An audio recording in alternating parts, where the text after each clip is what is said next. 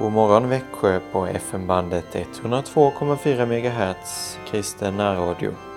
Jag heter Joakim Brandt Erlandsson och är pastorsadjunkt i Alvesta Helga Trefaldighetsförsamling. Och vi gör som vi brukar, att vi lyssnar på någon vers, ej silver, ej guld.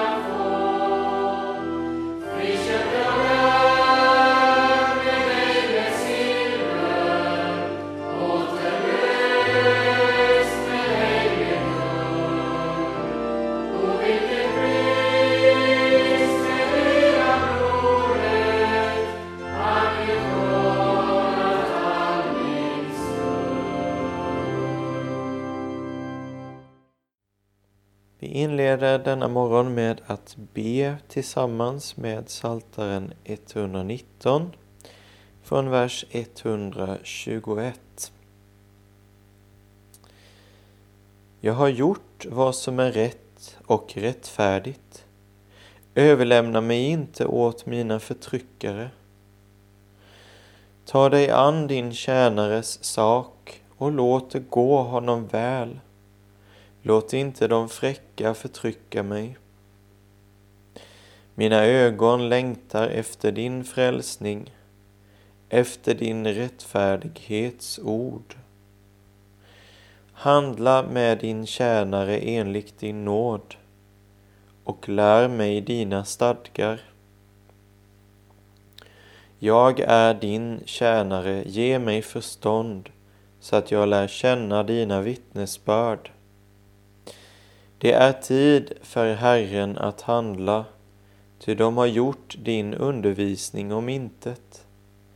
Därför älskar jag dina bud mer än guld, ja, mer än fint guld. Därför håller jag alla dina befallningar för rätta. Jag hatar lögnens alla vägar. Amen.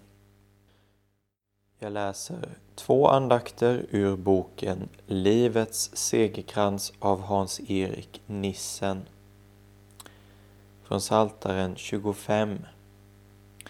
Låt mig inte behöva skämmas. Synd för skam med sig. Det visste David av egen bitter erfarenhet. Skam inför Gud, skam inför hans barn, skam inför de icke-troende, skam över sig själv.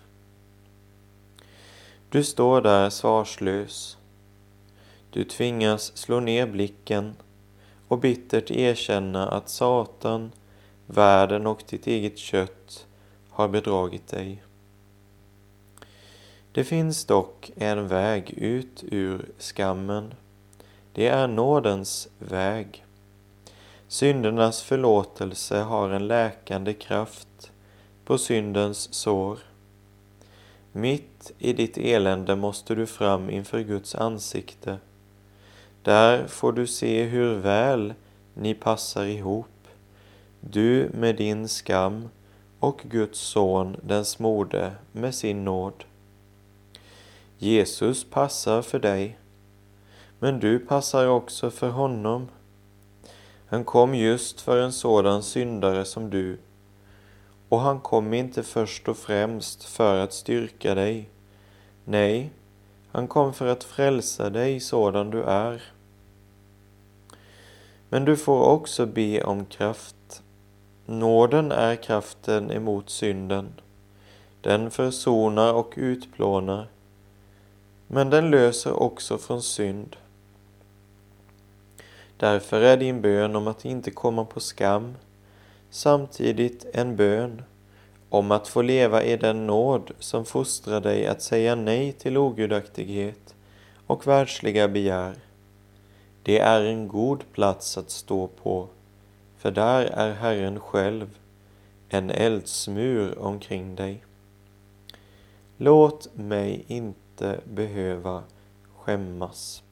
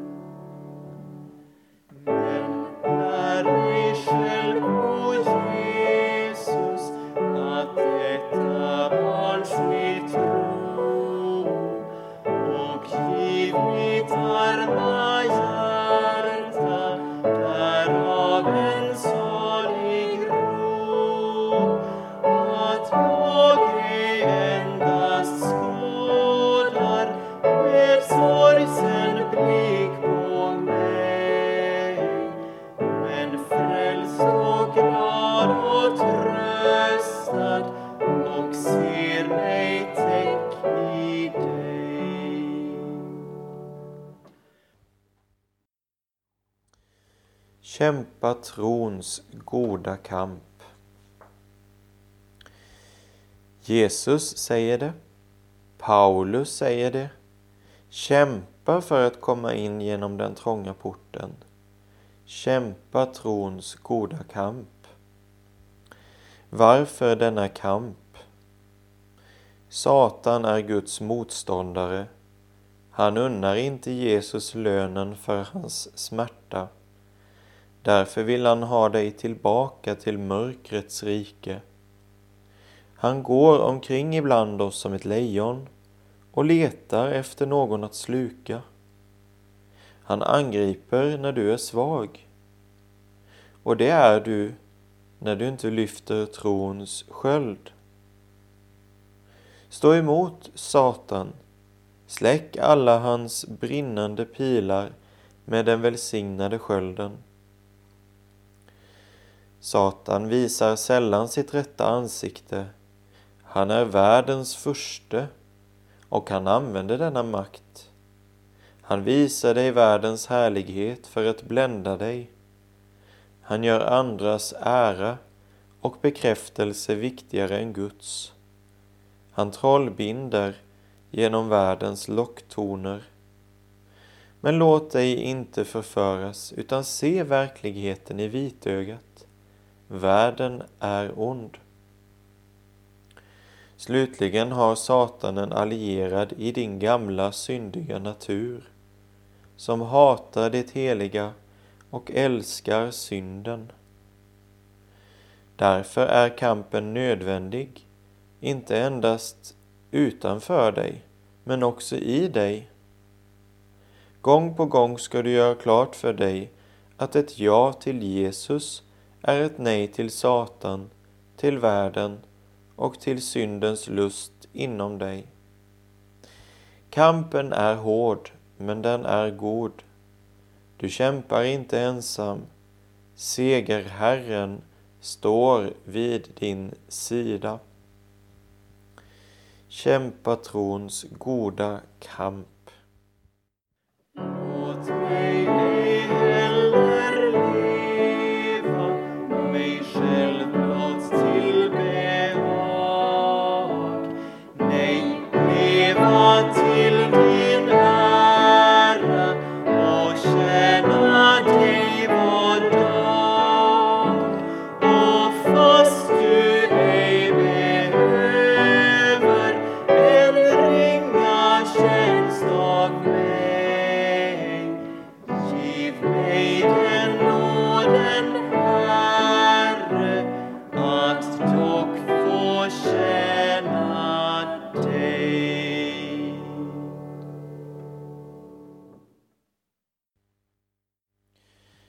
Läser ur boken Ett nådens år av Simon Nilsson Röstin som innehåller betraktelser för söndagar och helgdagar under ett kyrkoår. Igår firade vi Septuagesima som det kallas. Där temat var nåd och tjänst. Och vi läser ett stycke ur Lukas evangeliets sjuttonde kapitel. Jesus sa till sina lärjungar Förförelse måste komma, men ve den genom vilken de kommer. Det vore bättre för honom att en kvarnsten lades om hans hals och han kastades i havet än att han vilseleder en av dessa små. Var på er vakt. Om din broder syndar, så tillrättavisa honom och om han ångrar sig, så förlåt honom. Även om han syndar mot dig sju gånger om dagen och kommer tillbaka till dig sju gånger och säger ”Jag ångrar mig”, så ska du förlåta honom. Då sa apostlarna till Herren ”Ge oss mer tro”. Herren svarade ”Om ni har tro som ett senapskorn ska ni kunna säga till det här mullbärsfikonträdet Dra upp dig med rötterna och sätt ner dig i havet och det skulle lyda er. Om någon av er har en tjänare som plöjer eller vaktar boskap säger han då till honom när han kommer hem från marken Kom genast och ät. Säger han inte istället Laga nu till vad jag ska äta och fäst upp dina kläder och passa upp mig medan jag äter och dricker. Sedan får du själv äta och dricka. Inte tackar han tjänaren för att denne gjorde det han var tillsagd att göra. Så ska också ni säga när ni har gjort allt som krävs av er. Nu är vi tjänare utan uppgifter. Eller som det står ordagrant, vi är onyttiga tjänare. Vi har bara gjort det vi var skyldiga att göra. Amen. Slavens lön eller barnets arv. Slavens lön eller barnets arv. Så ska också ni säga när ni har gjort allt vad som krävs av er. Vi är onyttiga tjänare. Vi har bara gjort det vi var skyldiga att göra. Vi kan inte föreställa oss det samhälle där kristendomen först predikades. Det var ett samhälle av fria och slavar. Vad slaveri är för något vet vi lyckligtvis inte. Vi kan inte tänka oss att köpa en annan människa för att bokstavligen äga henne och utnyttja henne som ett husdjur. Möjligen en varelse som vi tycker om. Men i varje fall en som inga rättigheter har. Gjorde slaven allt som fordrades av honom betydde det bara att han slapp straff. Lön eller tack kom inte i fråga. Och så vill Jesus säga att vår ställning inför Gud just är slavens förhållande till sin Herre. Hur motbjudande det måste höras för en människa.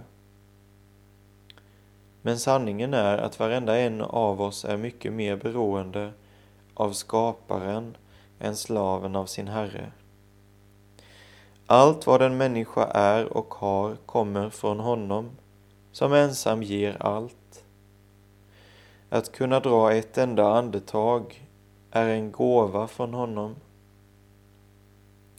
Och han har skapat oss alla till sin tjänst. Han har ställt oss under sin lag. Att hålla den är bara vår skyldighet. En människa kan aldrig någonsin göra mer än hon är skyldig till. Och man förtjänar aldrig någon särskild tacksamhet för att man gör vad man måste göra.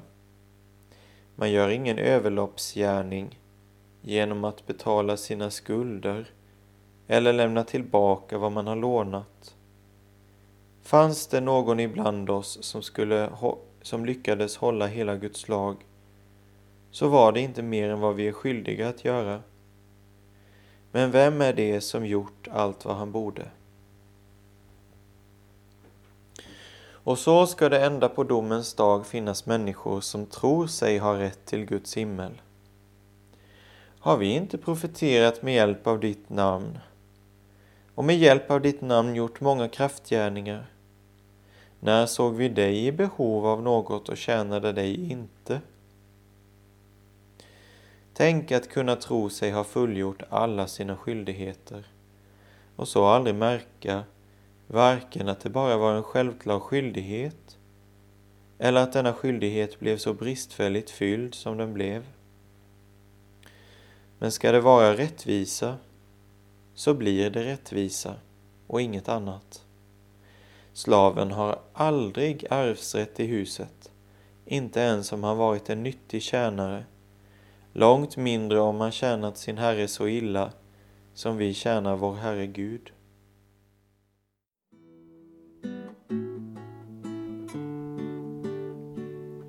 Nu är jag glad och hjärtligt nöjd, ty Jesus hör mig. Han är mitt liv, min frid, min fröjd och allt vad helst jag vill. Han är mig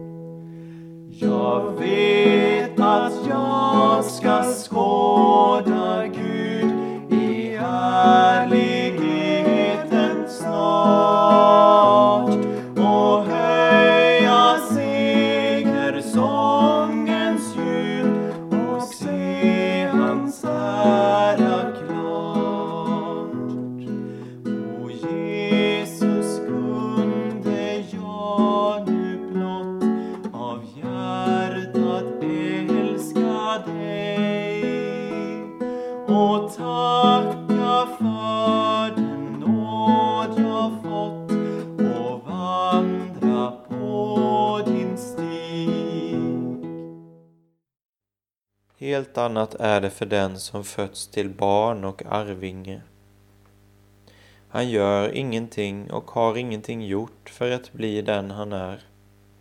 Hela fadershuset hör honom till, allt är hans egendom. Han kommer aldrig att visa fram vad han gjort och ber att få som belöning att upptas till barn. Det är han ju redan. Men den som är född till ett Guds barn har i själva födelsen fått ett sinne som i smått och stort vill tjäna sin fader. Och Herren utför sitt verk på jorden genom sina barn. Hans ande är verksam i dem. De är ett konungsligt prästerskap, ett heligt folk, ett Guds eget folk som ska förkunna hans härliga gärningar, han som har kallat dem från mörkret till sitt underbara ljus. Just därför att de är barn duger de till tjänare. Men vem ibland dem vågar säga att han gjort allt han var skyldig att göra? Vem vet med sig att han i alla stycken varit en prydnad för Guds, vår frälsares lära? Titusbrevet 2. Och den bäste är tvungen att fråga sig om han inte snarare varit en skamfläck för Guds rike. Och likväl är det aldrig tal om att mista barnarätten. Den beror nämligen på något helt annat än förtjänst och skicklighet. Hur underligt det än måste kännas för de svaga barnen så ska det ändå aldrig handlas med dem efter deras förtjänst. När det gäller barnen som tjänat i sin faders rike ska det gå till på ett sätt som är rakt motsatt den tjänares lott som beskrivs i Jesu liknelse. Herren Jesus säger att husbonden ska fästa upp sina kläder och låta tjänarna ta plats vid bordet och själv komma och betjäna dem. Vem kan ana vad fullbordan av det löftet ska bli? Vem kan föreställa sig vad Gud har berett åt dem som älskar honom? Han som redan här klädde sig i tjänarens dräkt och tvättade lärjungarnas fötter vill i den eviga härlighetens värld duka den stora nattvarden för sina älskade barn. Vem ska få vara med där? Vem ska få sitta till bords med Abraham, Isak och Jakob? Och det är en skara arma syndare som inte ser någon annan möjlighet att få komma in i riket än den helt oförskyllda nåd som ger allt för intet. Bara därför att frälsaren beredde rum åt dem får de komma med. Där de till sist står och frågar När såg vi dig hungrig och gav dig att äta? Eller törstig och gav dig att dricka? Och när såg vi dig vara främling och tog emot dig? Eller naken och klädde dig? Där får de höra konungen säga Kom ni min faders välsignade och ta i besittning det rike som stått färdigt åt er från världens begynnelse.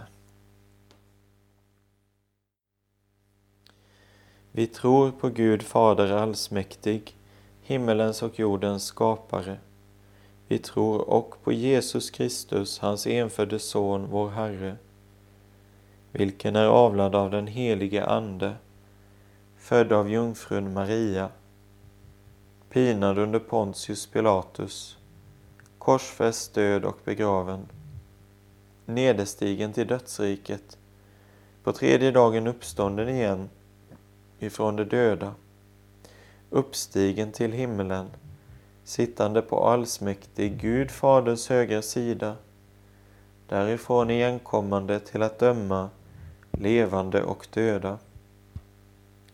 Vi tror och på den heliga Ande, en helig allmännelig kyrka, det heliga samfund, syndernas förlåtelse, kroppens uppståndelse och ett evigt liv. Fader vår som är i himmelen. Helgat varde ditt namn. Tillkomme ditt rike. Ske din vilja så som i himmelen så och på jorden. Vårt dagliga bröd ge oss idag och förlåt oss våra skulder så som och vi förlåter dem oss skyldiga är. Och inled oss inte i frestelse utan fräls oss ifrån ondo. Ty riket är ditt och makten och härligheten i evighet. Amen. Ta emot Herrens välsignelse. Herren välsigne dig och bevara dig. Herren låter sitt ansikte lysa över dig och vara dig nådig. Herren vände sitt ansikte till dig och give dig frid. I Faderns, Sonens och den heliga Andes namn. Amen. Då önskar jag dig Guds frid i Jesus Kristus för denna nya dag. Visst har du valt en fattig